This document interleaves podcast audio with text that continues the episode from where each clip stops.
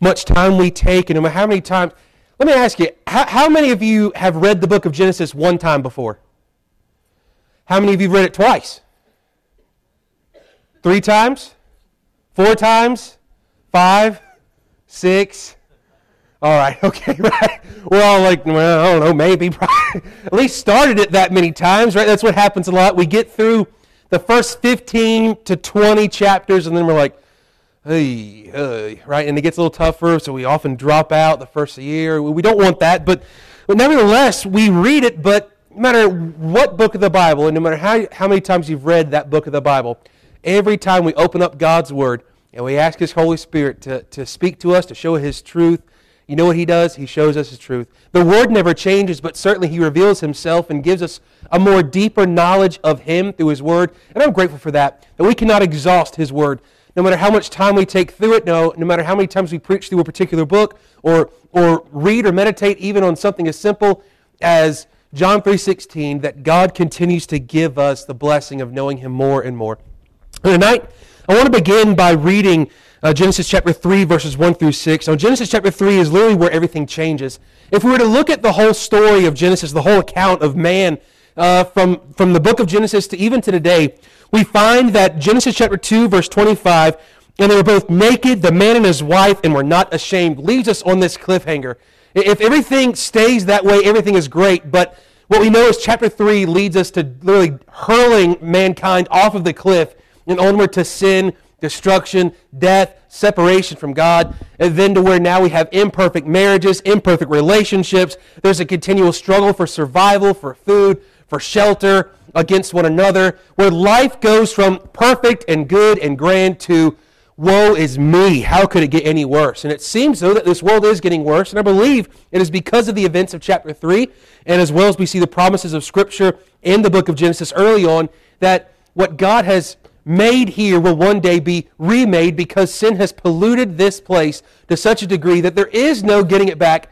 No matter how many times I fill up my big bright blue recycling bin that the town gave to me, no matter how many times I fill that up, you know what happens? They dump it, they take it somewhere, and the next week I fill it back up again, and it's going to keep happening until this world is destroyed.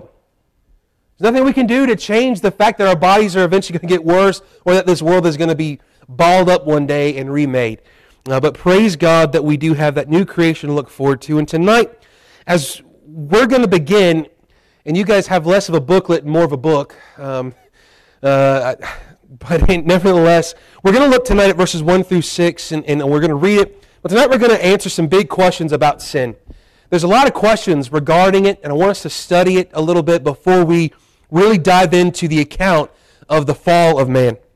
Let's begin by reading, though, tonight, just so we understand where we're at and what's taking place. In chapter 3, verse number 1, "Now the serpent was more subtle than any beast of the field which the Lord God had made. And he said unto the woman, Yea, hath God said, Ye shall not eat of every tree of the garden? And the woman said unto the serpent, We may eat of the fruit of the tree of the trees of the garden, but of the fruit of the tree which is in the midst of the garden, God has said, Ye shall not eat of it, neither shall ye touch it, lest ye die. And the serpent said unto the woman, Ye shall not surely die. For God doth know that in the day ye eat thereof, then your eyes shall be opened, and ye shall be as gods, knowing good and evil. And when the woman saw that the tree was good for food, and that it was pleasant to the eyes, and a tree to be desired to make one wise, she took of the fruit thereof, and did eat, and gave also unto her husband with her, and he did eat." Things go, as we talked about earlier, from they're both naked, the man and his wife, and are unashamed, to then we're about to find in verse number 7, after they both eat in verse number 6, their eyes are opened, they're still naked, but now they realize the depth and what nakedness really is for the first time. They realize their sin, and everything changes. Not just for Adam and Eve, but for their sons and daughters, and for you and I, everything changes in this one moment. This reminds us, before we go any further, that you and I, even today, even though we're not in the garden, even though we're not the federal head of the human race ourselves, you and I are one decision away from changing your life forever, good, bad, or ugly. We have seen that it is one decision that can make your life all for the better or truly all for the worse. We must not forget such. Now, let's begin tonight by, it's not here in your booklet, but before we get into the what is sin part of the big question about sin, I want to give you a few reasons why we need to study sin. All right? One of the grave dangers of our day is that we don't talk near enough about sin. Now, I'm all for one of understanding and believing and shouting it down that, praise God, my sin and your sin, past, present, and future, is under the blood of Jesus Christ if we've repented of our sins and trusted in Him alone for salvation. Praise the Lord for that. It's under the blood. It's covered. Right? We're bought, paid for. I don't have to worry about it anymore. However, I do believe that we must revisit the theology or the study of sin and understanding what it is, how terrible it is, how wicked it is, how you and I are sinners, ourselves and our flesh, and this constant battle with sin, because we're going to have this constant battle with sin until either the rapture happens or until we die and go on to be with the Lord. Either way, the outcome is the same. We have to go be with the Lord until our battle is done with sin. We're going to have to be off of this world until then. Now, when we look at this, the reasons why we need to study sin is, first of all, we need to study sin to know God's holiness, and vice versa. I believe the more we know about God's holiness and God's character, the more we will understand the depth and depravity of what sin itself is, let alone the depth of our own depravity and wickedness of how sinful we truly are. I believe another reason why we need to study sin is that we need to know truly what mankind is capable of and the direction that mankind is going. Because literally history of the human race changes in Genesis chapter 3. And it changes for the worse, and where everything else is going to continue to get worse. But praise God, we will see in chapter 3 that even though in the midst of sin breaking forth into the world, God then as well breaks forth and pronounces that there will be a Messiah. There will be a Redeemer. There is grace. There is mercy. And so that is the beauty of this. But we must study sin to see where it comes from, why it matters. There's not a lot today in many churches and many books and many things that talk about sin. Now sin is now referred to as maybe a mistake, right? Or maybe an oopsie-daisy, right?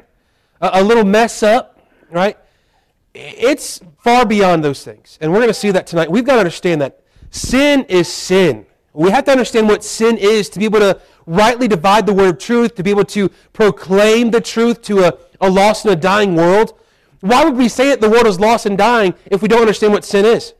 If we don't understand what sin is, then we would all be universalists thinking that, well, then we're not really that bad and all that stuff. And we're going to see the issues with that tonight. But ultimately, we need to study sin, I believe, tonight for one reason. And it's the reason of that right up there. It's not the projector. It's the cross. If sin is not a thing, then the cross is pointless. If sin is not real, if sin is not that bad, then Jesus was brutally beaten and murdered upon the cross of Calvary for nothing. But if we understand sin and how wicked and vile and offensive it is to a holy and righteous God, then we understand not just God's holiness and justice there at the cross, but when we look, we then understand the depth and the riches of His love. That's what the cross does. The cross speaks that though sin abounds, grace abounds much more. And praise the Lord for that. So tonight, some big questions about sin. As a pastor, there's many questions we get. As believers in Christ, when we read the Bible or we look around the world, there's many questions that we have. There's many questions that I have. And I believe that having questions is great because it shows that our mind is engaged with the world around us. It shows that our mind is engaged with God. Our mind is engaged with His Word. Our mind is engaged with reflecting upon our own life and seeing who we are. It is natural for mankind to ask several questions about himself, right? Who am I, right? Why am I here? Is there other people out there, right? I don't know, right? I ain't seen none, but maybe. I don't think so. That's another topic for another day, I guess. But we ask these questions as human beings. But when we study the Bible, when we study theology, I believe we also ask certain questions when it comes to sin. So first of all, the big question to start is, what is sin? Because tonight, even in a church like this, that as fundamental and solid as possible, if we were to go around and ask, what is sin? We would probably get many different answers. We would get some who would just say, well, you know, murder is sin. Okay, well, that's a type of sin. Okay, it's a specific thing. Tell me some more things, right? And we could get The whole list. Now, if we go outside of these walls, and now we go out into the community or to the world itself, we ask, what is sin? Some are going to say, what do you mean, what is sin? What is sin? I've never heard of that before, right? There's going to be others who say, well, sin is what, preachers talk about, or sin is what the Bible talks about, or sin is imaginary, or sin is not that bad. There's a whole multitude of views, but I want to give us the basis tonight to understand what sin is. Now, this is the study of what we would call hamartiology, which is where it comes from the Greek word hamartia or hamarton, which is the study of sin itself. Now, here, what is sin? I want to give you a few things. First, good old trusty Dr. Ryrie here gives us, there are at least 8 basic words for sin in the Old Testament and a dozen in the New. Now, the reason why I start off with that is because I want you to understand God includes a whole wide range of words for sin because there's a whole wide range of sins. Now, some of these words that are used are very broad in their meaning, while others are more severe or directive to a specific type of sin. You know how many words are used in the Bible, Old and New Testament, for grace? 3. So there, just in the Old Testament, there's 8 and a dozen in the New. And the reason shows us not that grace does not matter near as much, but it's much more simple to break down and show. But here he uses all these different words for these different specific sins, types of sins, severities of sins, different nuances of it. It shows us that God takes sin seriously. And if God takes something seriously, so should we. There must never be a batting of an eye or a winking or a nodding at sin.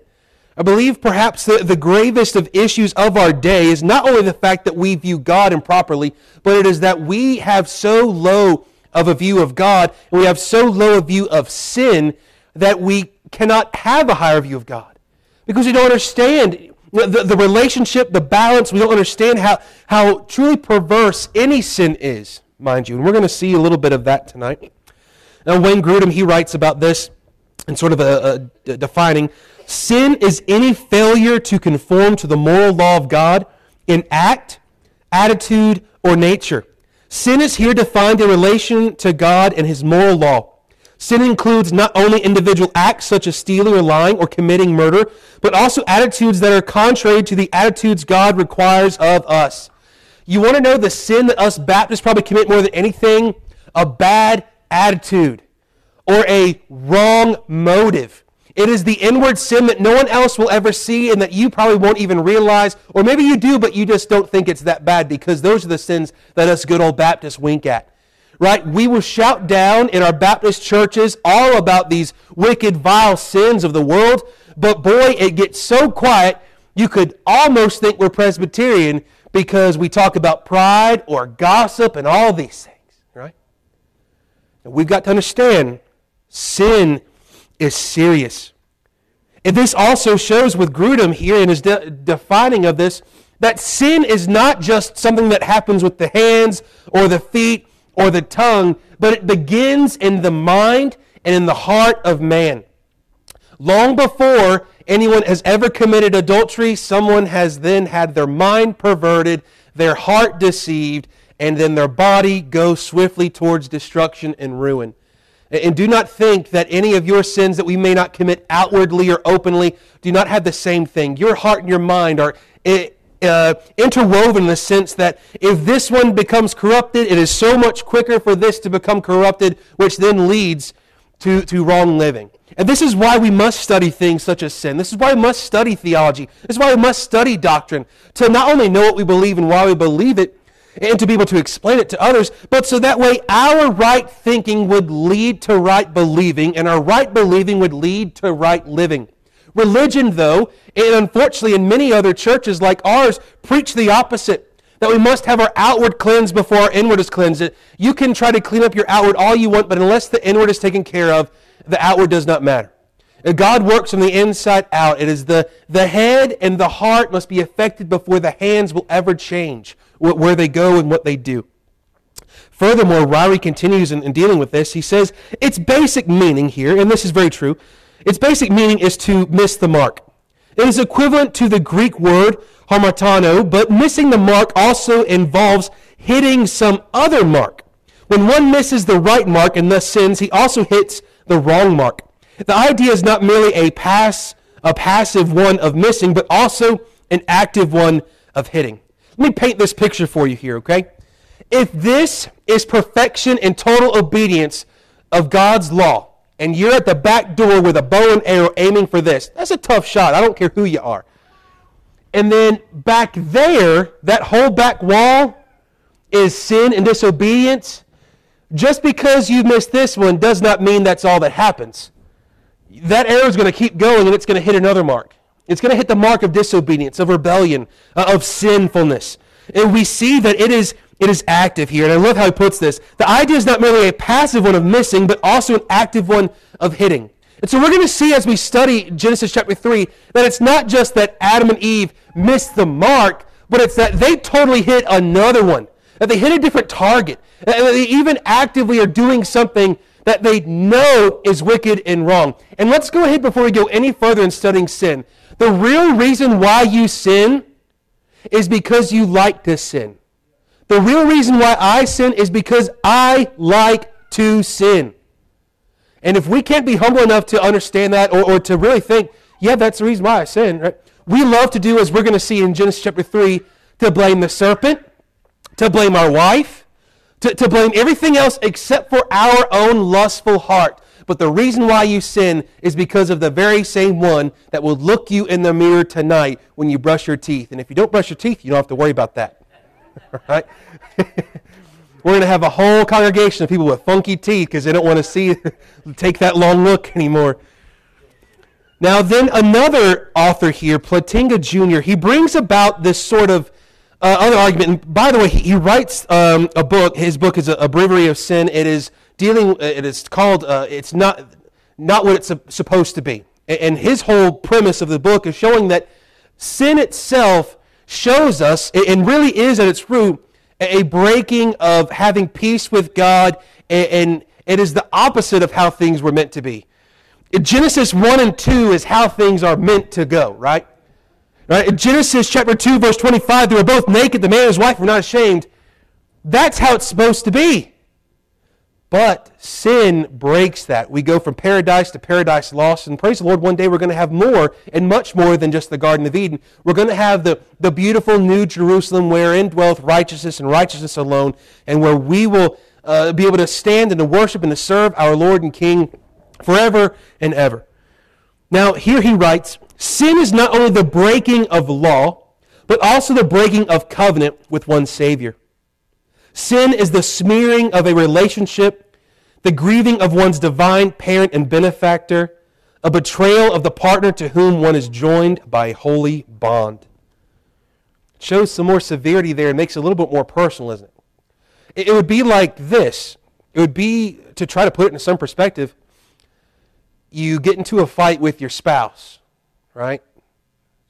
And one of you decides in the heat of the moment to be so upset that you maybe take your handwritten vows or your marriage license and you rip it up and you take the ring and you throw it all out of anger. Now you say, well, that's marriage, that's different. Well, let's look at this. What is a covenant? A covenant is a promise. What is a marriage? A covenant is a promise. So what is our relationship to God? It is a covenant. He has covenanted himself with to his people by faith, and to those who have entered into that covenant by faith in Christ alone now have the opportunity to know God in such a way, but yet our sin smears that relationship. It goes the opposite. It makes it not what it's supposed to be. It takes us from being naked and unashamed before God, cleansed and holy, to then going and being naked and totally undone and ashamed because of who we are. We are laid open and bare before God, and we are found wanting. We are found full of sin. We are found vile. We are found to where all of our righteousness then becomes a pile of filthy rags. It is as if all our righteousness is nothing but dung. It is worthless. There's nothing good about it. There's nothing that we can bring. There's nothing that we can do to redeem it or ourself. So our sin does not just break the law, but it truly, in a sense, spits upon the face of the lawmaker. If you were to go out here today and go get a ticket for doing 10 miles an hour over the speed limit, you broke the law. But it's not the same as you walking up to the judge in the courtroom and spitting in his face. But when you sin against God, it's not only that you have sinned against Him by going over His speed limit, but then you've walked up to Him and spat in His face. Now, I know that sounds very severe because I don't know how many of us have maybe heard sin sound that way. But if we were to get a hold of that, it just might make us think a little bit more. It just might lead us more to a life of repentance, of which we're called to lead, by the way. Repentance is not just one and done at salvation and then go, oh, I repented, I'm done. Repentance is a continual work, not to keep our salvation, but because of our salvation. Because I'm saved, I want to repent and need to repent to stay in relationship and fellowship with God. The same way with your spouse, if you do say something that you're not supposed to say, which none of us have ever done that, have we, right? Then what must you do? You must make it right. And by the way, you must not just make it right by showing up with a flower or two, right? You know, if I had 24 roses, would it change your mind? No, we must come with words. We must come in even sorrowful heart and understanding that we have grieved and sinned against them, and we want to make that fellowship right. You know, Dr. Bowman, he was a professor of mine and taught at Piedmont for forever, back when the dirt was green, right? And but he used to talk about relationships, especially with us young men, and he'd say, you know, talk about, yeah, now guys, when you get into a little spat, if it's not that bad of one, you might can fix it by taking your wife to Bojangles, right? He said, or if it's a rougher one, you might have to take her to the K&W, right? And you can get her that two meat and veg, right? But you got to get her a slice of pie, right? But he said, if it's real bad, it's gonna hurt that pocket of yours. You're gonna have to take her to the village tavern, right? He said, now you'll know you messed up because she's gonna come up to you and you're gonna want to get a kiss. And you're going to try to plant one on her, and she's going to go, right? And he said, that's when you know. He said, you got to make it right. He said, because I like them straight on, is what he used to say. Now, there's a lot of truth to it. When we sin, it should be your heart and my heart before God, understanding what we've just done. That we have just sinned against our Father who has adopted us. We have just sinned against our King who we serve and who protects us. So there's a great severity with this.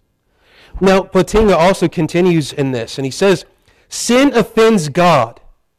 That right there should be enough, right? That's good enough of a quote. But he goes on, he says, sin offends God not only because it bereaves or assaults God directly as an impiety or blasphemy, but also because it breathes and assaults what God has made. For at its core, human sin is a violation of our human end, which is to build shalom and thus to glorify and enjoy God forever. Sin is not the way it's supposed to be, but rather it is a breaking of things that it's supposed to be. Now, the word shalom in Hebrew is often heard or used as a greeting, but it is that of peace, and it's sort of its simplest idea. It is of giving or speaking of peace. And so when one might greet another with the phrase shalom, is that it is saying peace be to you, your relationship, your family, and your finances, every aspect of your life. May it be the way that it's supposed to be, right? May it be a blessed, peaceful life. So if shalom is the Hebrew word for peace, and what he is making the argument in his book, if shalom is things being how they are meant to be, right, and it's how things were in the garden up until this point in Genesis 3, that sin has then brought about its disruption. Sin, where there is peace in Genesis 2, sin comes in and brings destruction. Where there is life in Genesis 2, Genesis 3, the sin brings death. Where there is unity and fellowship and relationship in Genesis 2, what happens when Genesis 3 comes and we have sin? We have the opposite and the breaking of all those things. See, Adam's job is not to make sure that the garden's grass doesn't grow too high. His job is to maintain, by faithful obedience, the peace that he has with God, his wife, and all of creation. And the moment that he disobeys, what happens? Every relationship that he's got breaks, falls apart, crumbles. And the creation itself then begins to groan, a cry of begging and a longing for redemption. It also reminds us as well, though, that this author, as he writes, that there is no peace in our sin.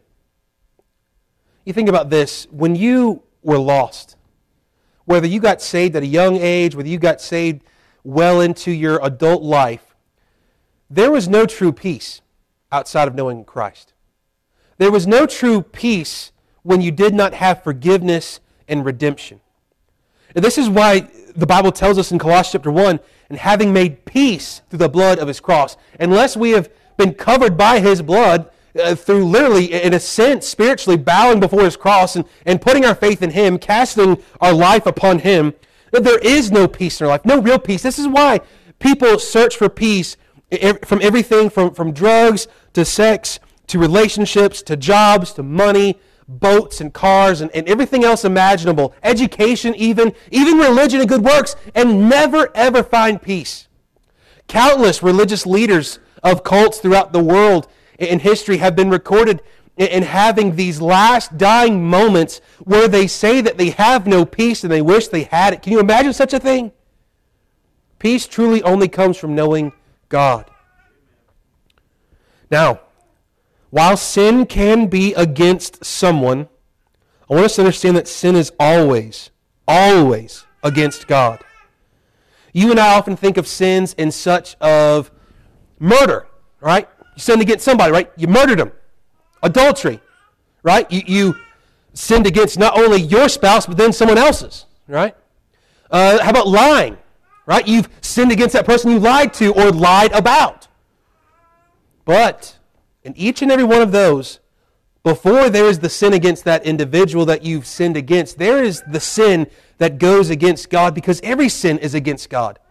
Every sin tells God from your own heart and action that you know better than He does, and that His law, that His word is of none effect and has no meaning in your life.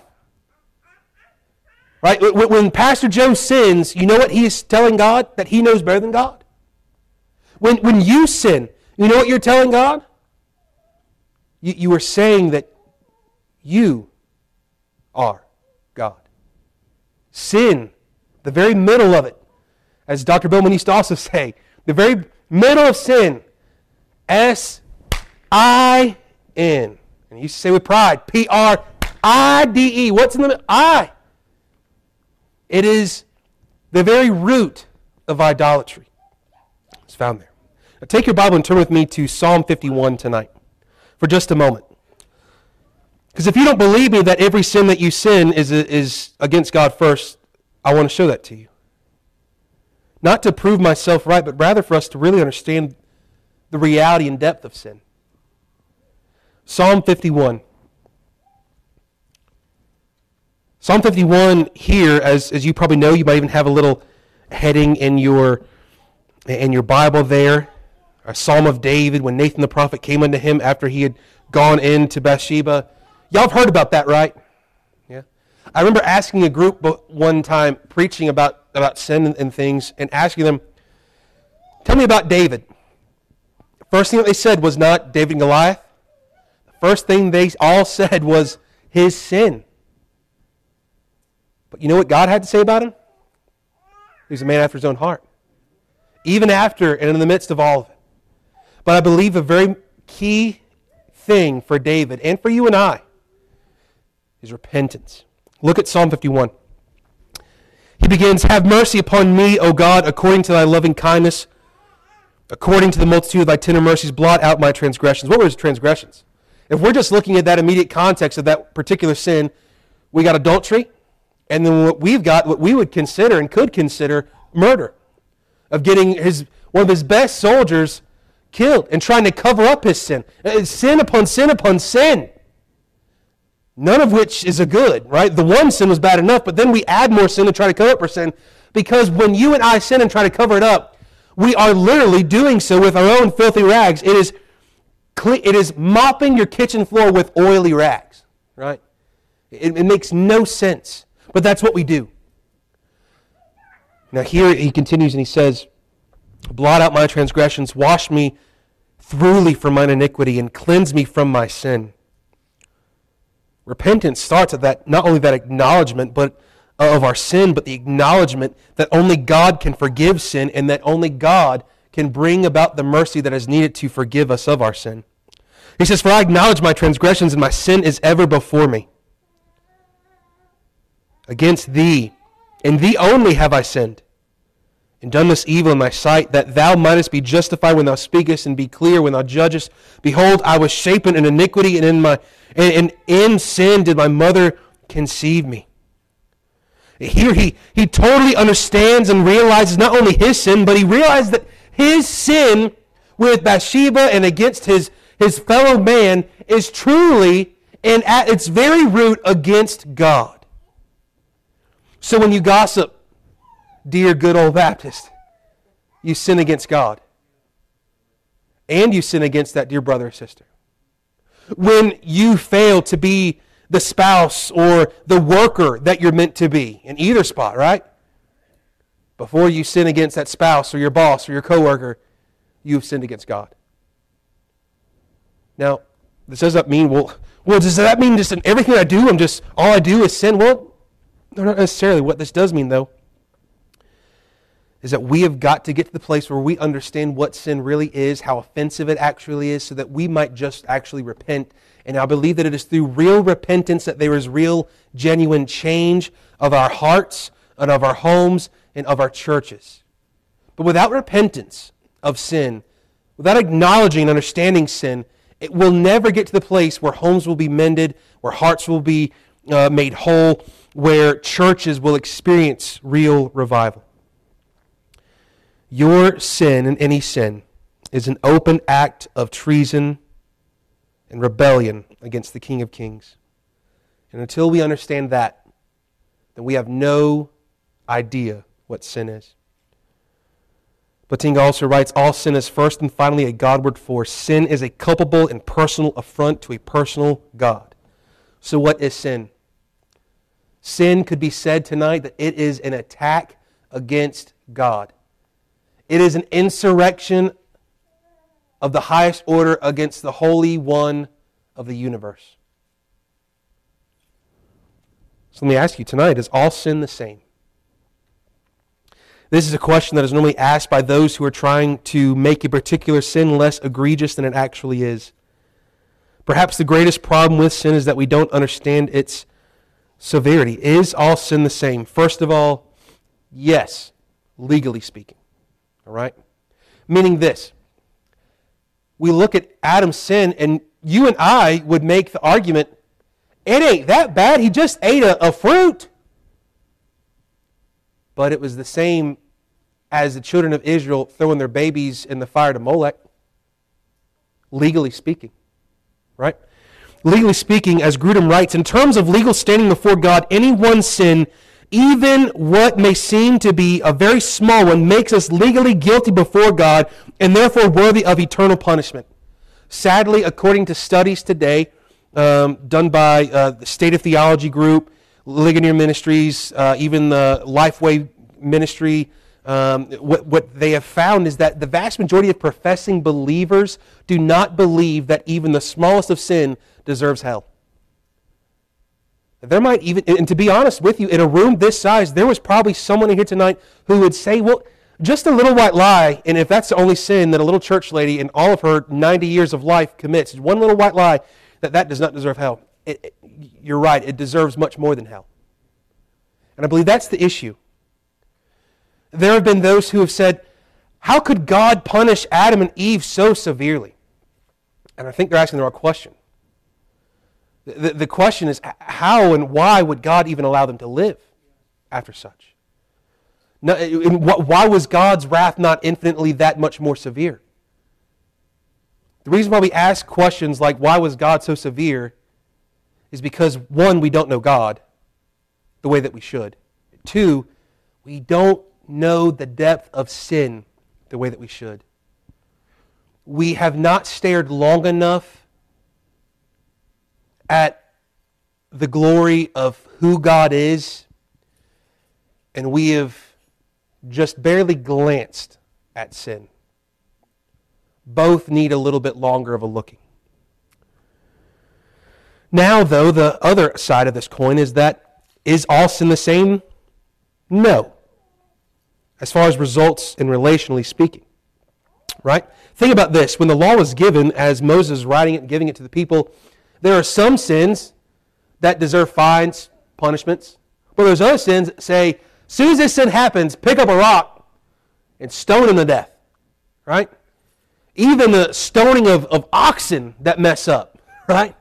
I mean, there were some sins that no matter who it was, what it was, when it was, how it was, if that took place, pick up some rocks, throw them till they're dead. Right? I mean, we think about this, so there are some differences here. Even today, right? Think about this legally for ourselves. And by the way, the legal systems of most of the free worlds today, they're based out of Scripture, even off the just simply Ten Commandments. We find that murder today has a different result than breaking the speed limit, right? One's a ticket, the other one life or death, right? Life in prison or potential death. So as Grudem also writes, on the other hand, some sins are worse than others in that they have more harmful consequences in our lives and in the lives of others, and in terms of our personal relationship to God as Father. They arouse His displeasure more and bring more serious disruption to our fellowship with Him. So there's two kinds of sin, theologically speaking. One is a sin of commission. All right, this is what we would call a sin of action. This is a deliberately going out of my way to do something I know I'm not supposed to. All right, this is where it's like, I know the speed limit's 55, but I am going to do 63 and sit on cruise control because that's not too bad. And what have we just done? We've just broken the law and then we've justified breaking it. That is commission, right? But then there's the other side, and that is what is called the sins of omission. This is what I would call a sin of inaction. All right? This is where we know we're supposed to do something, and then we don't act upon it. All right? So, as we're going to see in Genesis 3, when Adam eats of the fruit, he commits in that action, I believe, both the sin of commission and omission.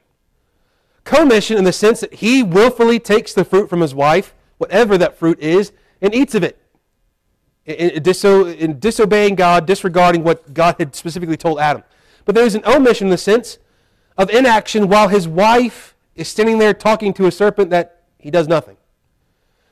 And we're going to look more into that, probably in 2 weeks. But, but we're going to look at the severity of that and what that means and why that's important about where Adam is and why. But it's failing to do what we should do. Let me give you maybe a more practical example of sin of omission. When you know you're supposed to maybe share the gospel. We talked about Sunday with somebody, and you know, and you find every excuse in the book not to. The inaction. Inaction can be just as sinful. Now here's where we're going to end tonight. Sin is irrational.